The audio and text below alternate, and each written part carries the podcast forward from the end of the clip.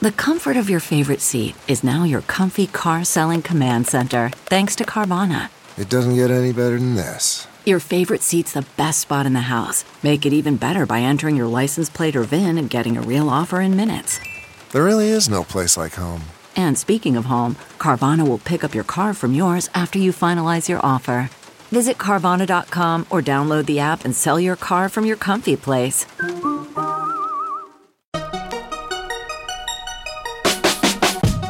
Welcome to an emergency bonus bonus weekend episode of the Techmeme Ride Home. I'm Brian McCullough. Everybody has been talking about John Luttig's When Tailwinds Vanish essay this weekend. I actually saw it late Friday, and I should have put it in the weekend long read suggestions, but I didn't because I hadn't actually read it yet. Well, now I've read it, and frankly, I couldn't help myself. That essay really scratched my history itch. I have a lot to say, so let me spew a whole bunch of reactions at you that I just sat down this afternoon and punched up. I've never done an episode like this before, but consider this sort of a long read, but by me, a medium piece, if you will, sort of a long version of the rants that I sometimes go on on this show when I can't help myself. Please read John's piece for reference. There's a link in the show notes. But if you don't read it first, here to my mind are the most relevant graphs from John's piece. Quote, the vast majority of the country spends six plus hours per day online, frequents social media, uses a smartphone, and shops online. This usage will undoubtedly continue to grow. E commerce will continue taking over physical retail, and SaaS spend will continue replacing manual business processes. But people can't spend more than 100% of their time or money on the internet. As we approach full online penetration, new companies will need to steal revenue and users from internet incumbents to grow. Like any mature industry, Silicon Valley must battle to maintain growth in the face of immense economic gravity. For the first time in internet history, startup growth will require a push from the company and not a pull from the market. Unlike the organic pool that drove many of the dot com era successes, today's internet startups need to fight for growth by investing more heavily into sales, marketing, and operations. End quote. John's ideas here actually tie into Alex Danco's piece, Debt is Coming, which I suggested to you as a weekend long read a few weeks ago. Quoting again from John's piece that's sort of referencing that. As the ROI of SG&A spend becomes more predictable, a non-VC financial layer will emerge within Silicon Valley, similarly helping to fuel its growth. This capital layer can help partially compensate for the slowing market-based growth tailwinds. This suite of services will benefit from a tech-specific approach, real-time debt offerings based on operating KPIs, securitization of software ARR, and retail investor-facing SaaS bonds, end quote. But that all is a layer above the structural ideas that I think are really at the bottom of what John is getting at in his piece. More immediately to my mind is this quote, there certainly will be $10 billion companies started within segments slow to adopt technology. Legal tech, construction, agriculture, and mining are all prime candidates for massive new technology entrants but new $100 billion outcomes are less likely to come from pure internet companies, end quote. Again, obviously, you should read the whole thing, but I think you can see why this piece called me to put on my history hat. The history hat doesn't have any superpower other than pattern matching, but sometimes pattern matching is just too satisfying to resist. I said towards the tail end of the talk that I gave at Google a few years ago that the next generation of internet startups would inevitably be more interesting than any of the startups that we saw in the recent two decades of tech. Interesting does not mean better. When I say interesting, I just mean interesting, more sophisticated. The idea, as I said then, was that the days of simply being first to a market, the days of simply showing up and planting your flag and claiming unclaimed territory was probably over. The days of a handful of people coding up an app and getting a billion users overnight, for the most part, with huge glaring exceptions, that's largely behind us. As John says in his piece, That can and still will happen, it just won't happen as often. The low hanging fruit has been picked in internet technology, in the Tyler Cowen sense of that phrase. The bit that John's essay hit on that really resonated with me was the idea that paradigm shifts, as fundamental as the one that we've all just lived through, that we're all continuing to live through, they don't come along every lifetime or even every century in a capitalist world. I'm talking about clear the chessboard, Cambrian explosion types of paradigm shifts like we've seen with the internet era, with the shift to digital technology. We may want big shifts like this to come regularly, even every decade or every generation, but usually they don't. In an economic sense, there have really been only three fundamental, truly foundational paradigm shifts in the whole history of capitalism. Number one was the age of exploration, which was let's find all the natural resources in the world and monetize them.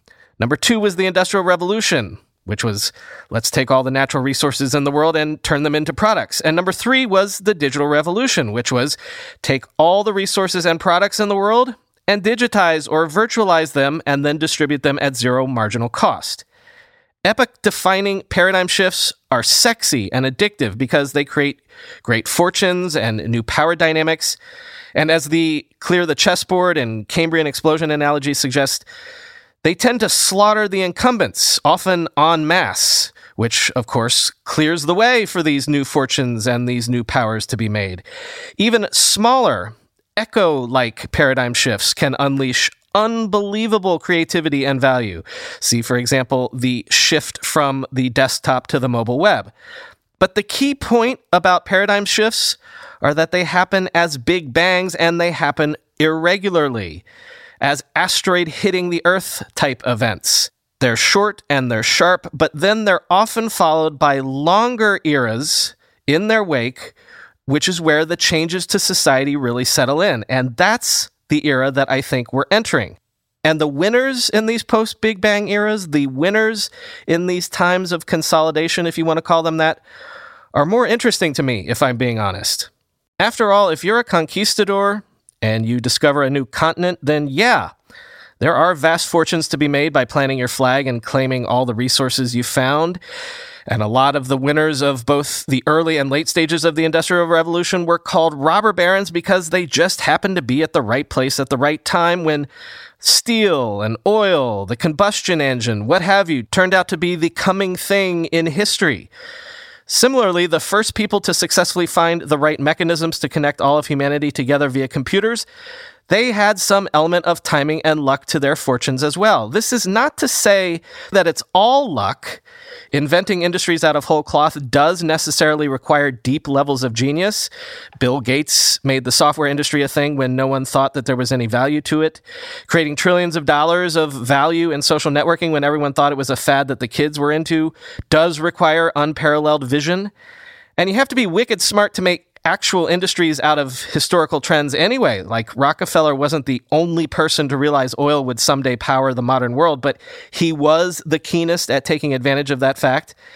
With a big enough lens, the steam engine was probably a historical inevitability, but creating the railroad industry wasn't. It required vision. However, once any big paradigm shift matures, it becomes less and less likely that new fortunes will be made simply by being first, simply by being the first one to realize where history is going. It takes genius to recognize the tidal wave of history and stand in front of it, but it takes a different type of genius to organize the currents of history in such a way to create a lasting business or industry. In the Big Bang, it's winner take all and the field is so virgin and so vast, there can be lots of winners. But as John writes in his piece, after the Big Bang, it's a zero sum game. The winners only win by taking share from others on the field. If that's the era that we're entering, another way to say that is now you have to win by being better, cleverer, more interesting.